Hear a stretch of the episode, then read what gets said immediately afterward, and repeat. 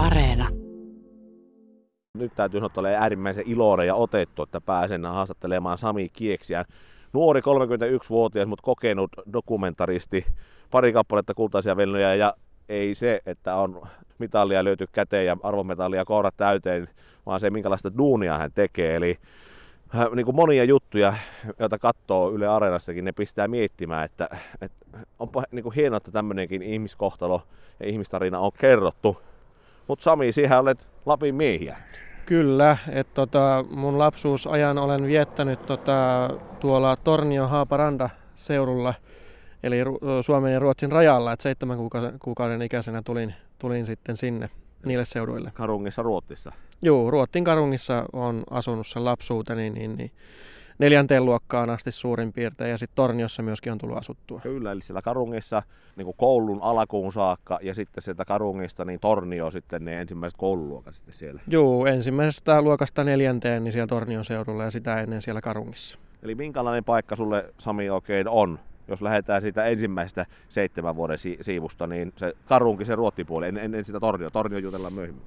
No kyllä niin kun ne ehkä parhaimmat lapsuusmuistot liittyy siihen niin kuin tavallaan just siihen niin 5-7 vuoden ikä, mitä oli silloin kun vanhemmat oli vielä yhdessä, niin, niin se oli aika semmoista rauhallista, idyllistä seutua se Ruotsin karunki. Ja mulla asui iso vanhemmatkin aikoinaan tota, äidin äiti asu siellä ja, ja tota, kyllä mä muistan niin kuin tosi lämpimiä muistoja sieltä niiltä ajoilta. Kyllä, ne vielä muistaa.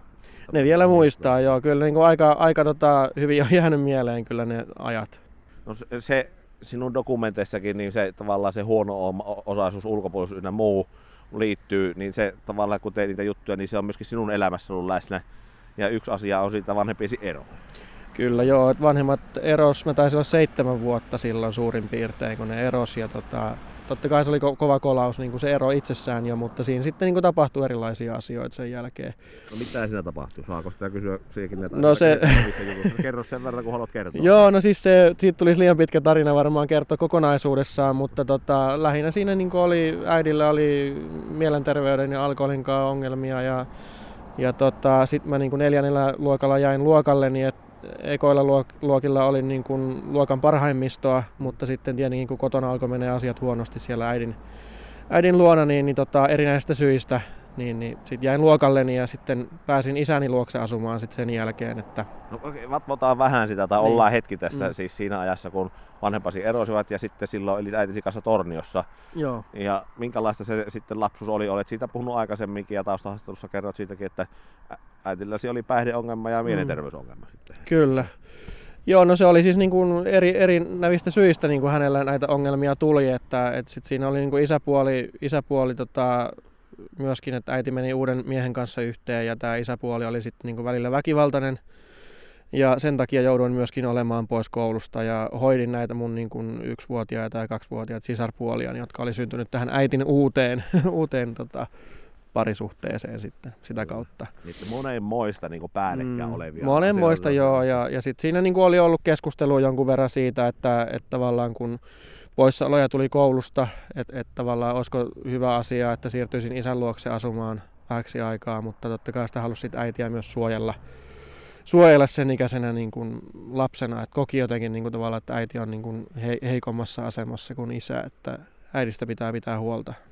Miltä se tuntuu niin kuin lapsena, kun 12-vuotiaana lähdit sitten isäsi luokse Kemijärvelle, niin tuommoisia niin asioita, niin kuin, pitikö ne sulla päättää, että minä jätän tänne nyt ö, pahoinvoiva äitini ja ne lapset, mm. mistä mä olin pitänyt huolta, vai miten se meni se prosessi oikein? Niin kuin aika isoja asioita. Niin, niin no mähän en, olisi, mähän en olisi niin kuin halunnut jättää sitä äitiä sinne, mm. siis, koska mm. tavallaan on se huoli siitä. Mutta tota, eräänä päivänä sit isä oli koulun pihalla vastassa ja sosiaaliviranomaiset olisivat päättänyt, että mä muutan isäni luokse. Et näin tässä ilmeisesti oli käynyt ja, ja tota, tämä tuli mulle aika yllätyksenä et näin, näin kävi ja sitten niin siinä muutamassa päivässä niin muutin sitten Torniosta Kemijärvelle. Et se yhtäkkiä muuttui se ympäristö uudeksi ja, ja tota, en ollut tästä kovin mielissäni, niin muistan sen, koska tietenkin lapsena oli joitakin kavereita kuitenkin siellä Torniossa ja olisi halunnut, halunnut sit jäädä sinne. Ja sitten tietenkin se huoli siitä äidistä, että miten sillä nyt menee. Tästäkin voitaisiin puhua taas yhden ohjelman verran tunteista siihen liittyen ja sitten mitä sitä seurasi ja miten sitä eteenpäin, mutta mennään kuitenkin siihen asiaan, että sitten sillä Kemijärvelläkään, niin ei se sitten kortit ollut sullekaan jaettuna niin pelkästään jokereita kouraan sielläkään sitten? No ei ollut joo, että tota, sinne kun, sinne kun sit muutettiin Kemijärvelle, niin siinähän kävi niin, että mä taisin siellä reilu vuoden ehtiä asumaan, kun, kun tota sit isälläni todettiin leukemia, eli verisyöpä. Ja tota, hänet kiiretettiin siinä sitten niin kuin aika lailla vuorokauden sisällä tota, Rovaniemeltä tonne Ouluun ja sitten sitä kautta Meilahteen. Ja isäsi kamppaili tämän syövän kanssa niin kuin ihan tuntuu hurjalta niin kolme neljä vuotta, kun kyllä, oli Helsingissä kyllä. sitten. Juu. Ja sinä asuit sinä aikana sitten sillä Kemi, Kemijärvellä, niin, niin, niin, niin Sedän luona. Kyllä. Sedän luona asuin siellä Kemijärvellä sitten sen ajan. Ja, ja tota, muistan, että sanoin, että joo, minä kyllä pystyn tässä iässä huolehtimaan itsestäni ja oli vähän se, mutta minä en kenenkään luokse muuta, että kyllä mä täällä huusollissa pärjään ja näin, mutta tota, eihän sen ikäinen lapsi sitten niin vielä saa yksin asua. Ja Se, ihan hyvä näin, että päädyin sitten setäni luokse asumaan. Eli vähän niin kuin uutisissa kerrotaan äh, niin kuin tapahtumia tähän mennessä. Vanhempasi erosivat, äidilläsi päihde, mielenterveysongelmia, isällesi ajattelit, että no ehkä tässä ja se huoli sitä äidistä isän luokse, hänelle syöpä ja sitten sedälle asumaan siitä kolme-neljä vuotta se, se, se, prosessi siihen päälle sitten koulu, koulukiusaaminen.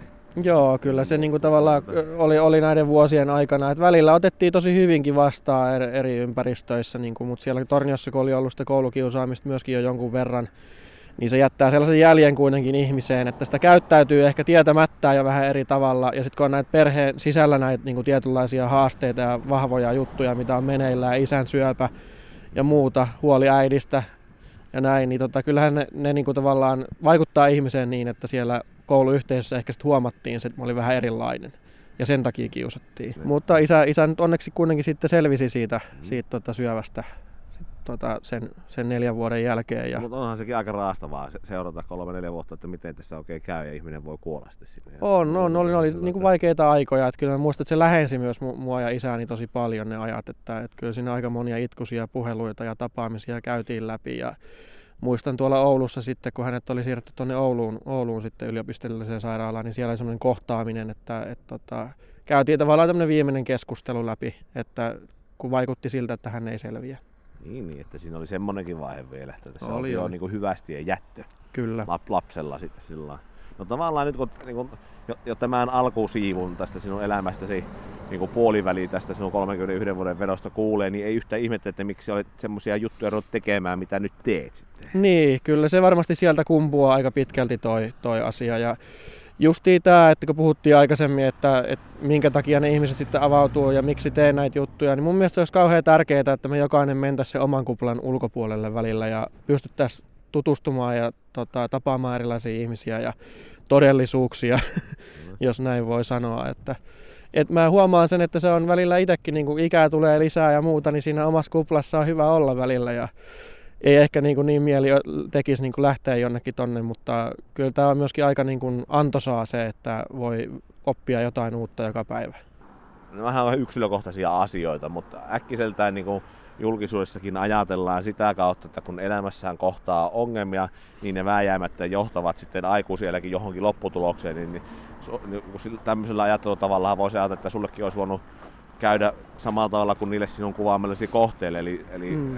niin kuin, Syrjään jääneille nuorille ja muille. niin, Tota, joo, ja kyllähän mä oon ollut varmasti niin kuin siinä vaarassa niin kuin itsekin joutua syrjään ja olin semmoinen katkera nuori mies kyllä jossakin kohtaa, että oli ehkä jossain kohtaa semmoinen niin keskisormi yhteiskuntajärjestelmää kohtaa pystyssä. Et, niin kuin tavallaan syytti vähän kaikkia siitä, että miksei sitä mun hätää huomattu silloin lapsena.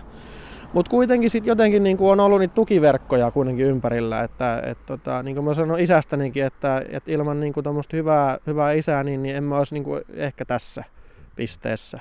Ja äiti on taas opettanut mulle, että vaikka on ollut niitä haasteita elämässä, niin opettanut sitä tunneälyä ja muita asioita, mitä taas isä ei ole ehkä pystynyt sit niinku tuomaan. näissä hetkissähän monta kertaa kysytään, että no, kun olet nähnyt sitä elämää, olet kokemusasiantuntija, niin kuin tykätään nykyään sillä sanoa, ja sitten kun näet sitten ihan käytännössä sitä Mm. elämää työ, työsi kautta, niin, niin miten tämmöistä niin kuin, huono osoitta, syrjä, sy- niin kuin, että ihmiset Mm. ei syrjäytyisi, niin miten sitä voitaisiin oikein ehkäistä, koska kaikilla nyt ei ole niitä isiä ja äitiä. No kyllä mä sanoisin niin kuin ihan avainasemassa on just tämä ennaltaehkäiseminen heti siellä, siellä tota alakoulun iässä. Ja, ja tota, tällä näköjään kelkka menee. Täällä mennään, ollaan paikallismaisemassa ollaan. Niin. Joo, kyllä. Mutta joo, siis niin alakoulu iässä pitäisi jotain ja päiväkoti iässä pystyy puuttuu siihen, niin kuin jos näkee ne aikuiset, jotka on siinä lapsen ympärillä, näkee, että se lapsella on huono olla, niin pitäisi pystyä puuttuu siihen ja antaa, antaa tavallaan se olo, että on turvallinen aikuinen siinä elämässä. Ja sitten tietenkin nämä, jotka on jo syrjässä, niin tota, kyllä se on, niin kuin heitä on aina vaikeampi pelastaa, jos näin voi sanoa, mutta ei se mahdotonta ole. Ja heidän kohdallaan se luottamuksen ansaitsemisen, ansaitseminen ihan yksilötasolla ensin yhteen ihmiseen, eli saada semmoinen työntekijä tai aikuinen pitkäksi aikaa sen nuoren elämään, joka, joka tavallaan pyrkii häntä auttamaan ja, ja tota, saamaan mukaan niin kuin esimerkiksi vaikka just opiskeluihin, opiskeluiden pariin ja sitä kautta työelämään. Ja sitten vasta kun se ihminen voi, niin kuin syrjäjäänyt ihminen voi luottaa siihen yhteen aikuiseen ja yhteen ihmiseen, niin sitä kautta pystyy alkaa ehkä luottaa siihen yhteiskuntajärjestelmään uudestaan. Kysyn tarkoituksella vähän suoraan, voiko Sami Kieksi kaikkia pelastaa, Et koska ihminenhän myöskin näiden mm. asioiden lisäksi niin meitä vievät kuitenkin vietit myöskin. Kyllä, ja kyllä. me koukutumme asioihin, päihteisiin, uhkapeleihin, seksiin, ruokaan, kofeiiniin, ihan mm. niin kuin kaikkeen mahdolliseen maailmassa. Että vaikka sulla olisi taustaiset kunnossa, niin sille vaan ihminen ei kerta kaikkeen mahda mitään. Joo, joo, ja eikä tämä syrjään jääminenkään ole mikään niin kuin ainoastaan niin kuin huono-osaisten Kyllä. ongelma, niin. että niitä on ihan hyvä osaisestakin perheestä. Ja tuohon vastaus tuohon kysymykseen, voiko kaikkia pelastaa, niin sanoisin ihan suoraan, että ei voi niin kylmää ja karua kuin se on.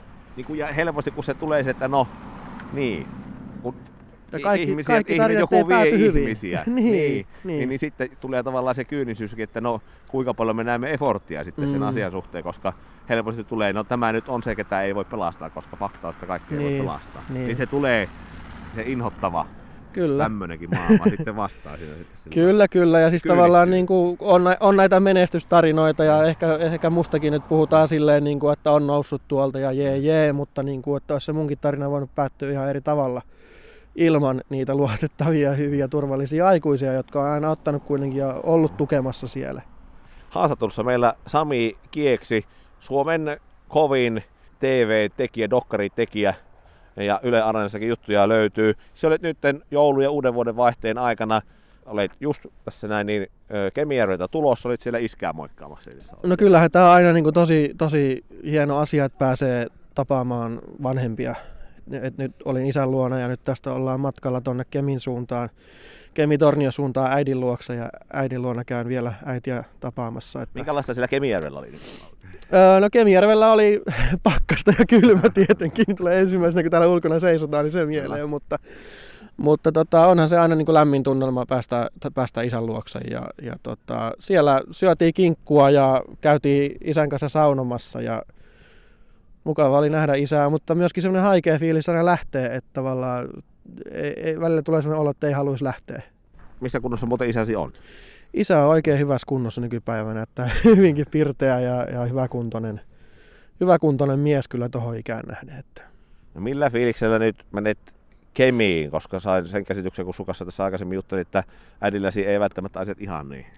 Niin, no ei ne, ei ne aina ole ollut hyvin, mutta kyllä äiti, ä, äitikin tota, niin, niin, sillä lailla on hyvin pirteä ja hän on aina ollut tämmöinen elämän ilo, tiedätkö, niin kuin täyttää kuitenkin sen mielen, että että tämä on ollut semmoinen positiivisesti suhtautuvaa, mutta äitikin on kuitenkin, niin nyt jos ei puhuta näistä mielenterveys- ja alkoholiasioista, niin, niin tota, ne asiat menee parempaan suuntaan, mutta on kuitenkin vakavasti sairas tällä hetkellä niin kuin muista syistä johtuen. Mun niin kuin unelmahan olisi se, että perhe asuisi lähellä.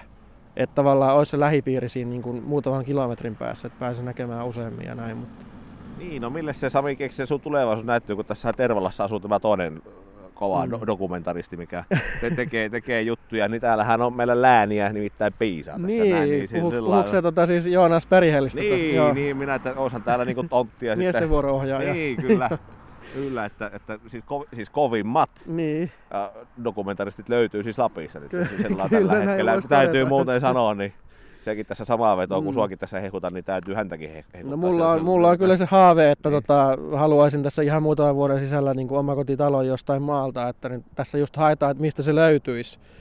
Et toki niin kuin se on, että pääkaupunkiseudulla tota aika paljon kuvauksia on ja, ja asioita on, että se toki jonkun verran määrittelee, mutta kyllä se ihan vakavasti ollut harkinnassa, että ainakin joku mökki tai muu täältä Lapin, Lapin suunnilta tulisi, tulisi sitten olemaan. No ei tässä halua kauppamiehenä olla, mutta täälläkin jos etelässä pistät pari sataa, 250 tonnia, niin sä saat sillä kaksi, jos et jossakin lähiöstä, niin täällähän saa niinku rantaviivaa ja iso omakotitalo mm. ja hehtaaria päälle siihen laitettua. Joo, kyllä, kyllä tätä on, tätä on mietitty vakavasti, että, että kyllä tota, Lappi, Lappi on kyllä sellainen paikka, että kyllä niin kuin näin vanhe, vanhe, vanhempana nyt voisi puhua 31-vuotiaana sanoa, niin tota, alkaa arvostaa sitä semmoista omaa rauhaa, kun tämä elämä on niin hektistä muuten. Niin kuin.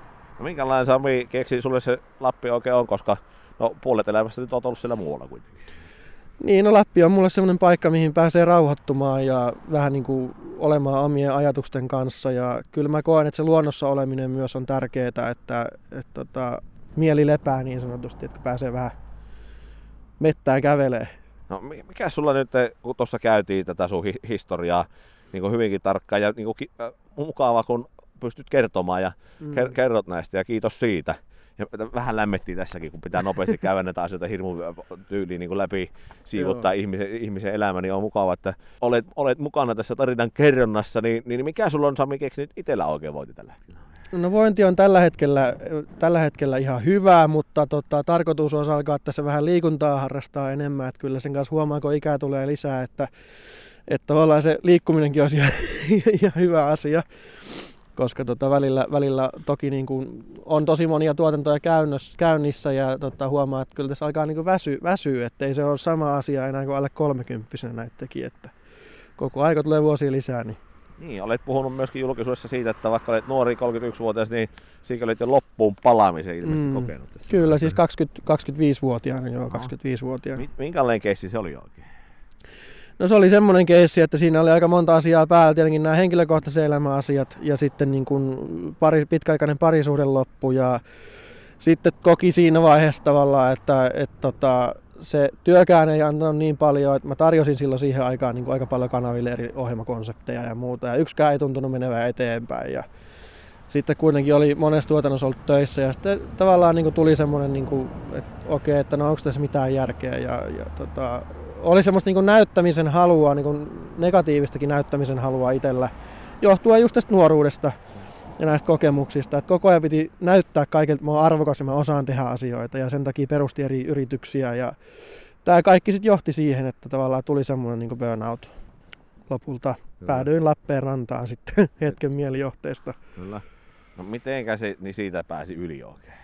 No kyllähän se oli, oli tota se yksi vuosi oli kyllä sellaista niin kuin aika lailla, että sängyn pohjalla makaamista, mutta tota, siitä mä aloin, aloin sitten niin kuin pikkuhiljaa ajattelemaan, että, että tota, kun oli omien ajatusten kanssa ollut, ollut sen vuoden, että jospa tässä nyt koittaisi sitten niin muuttaisi takaisin Tampereelle ja alkaisi vähän elämään terveellisemmin, että ei olisi tuota alkoholia niin paljon ja laittaisi unirytmin kuntoon ja ruokavalioon ja alkaisi liikkumaan, liikkumaan ja urheilemaan. Ja siitä se pikkuhiljaa lähti taas sitten nousemaan.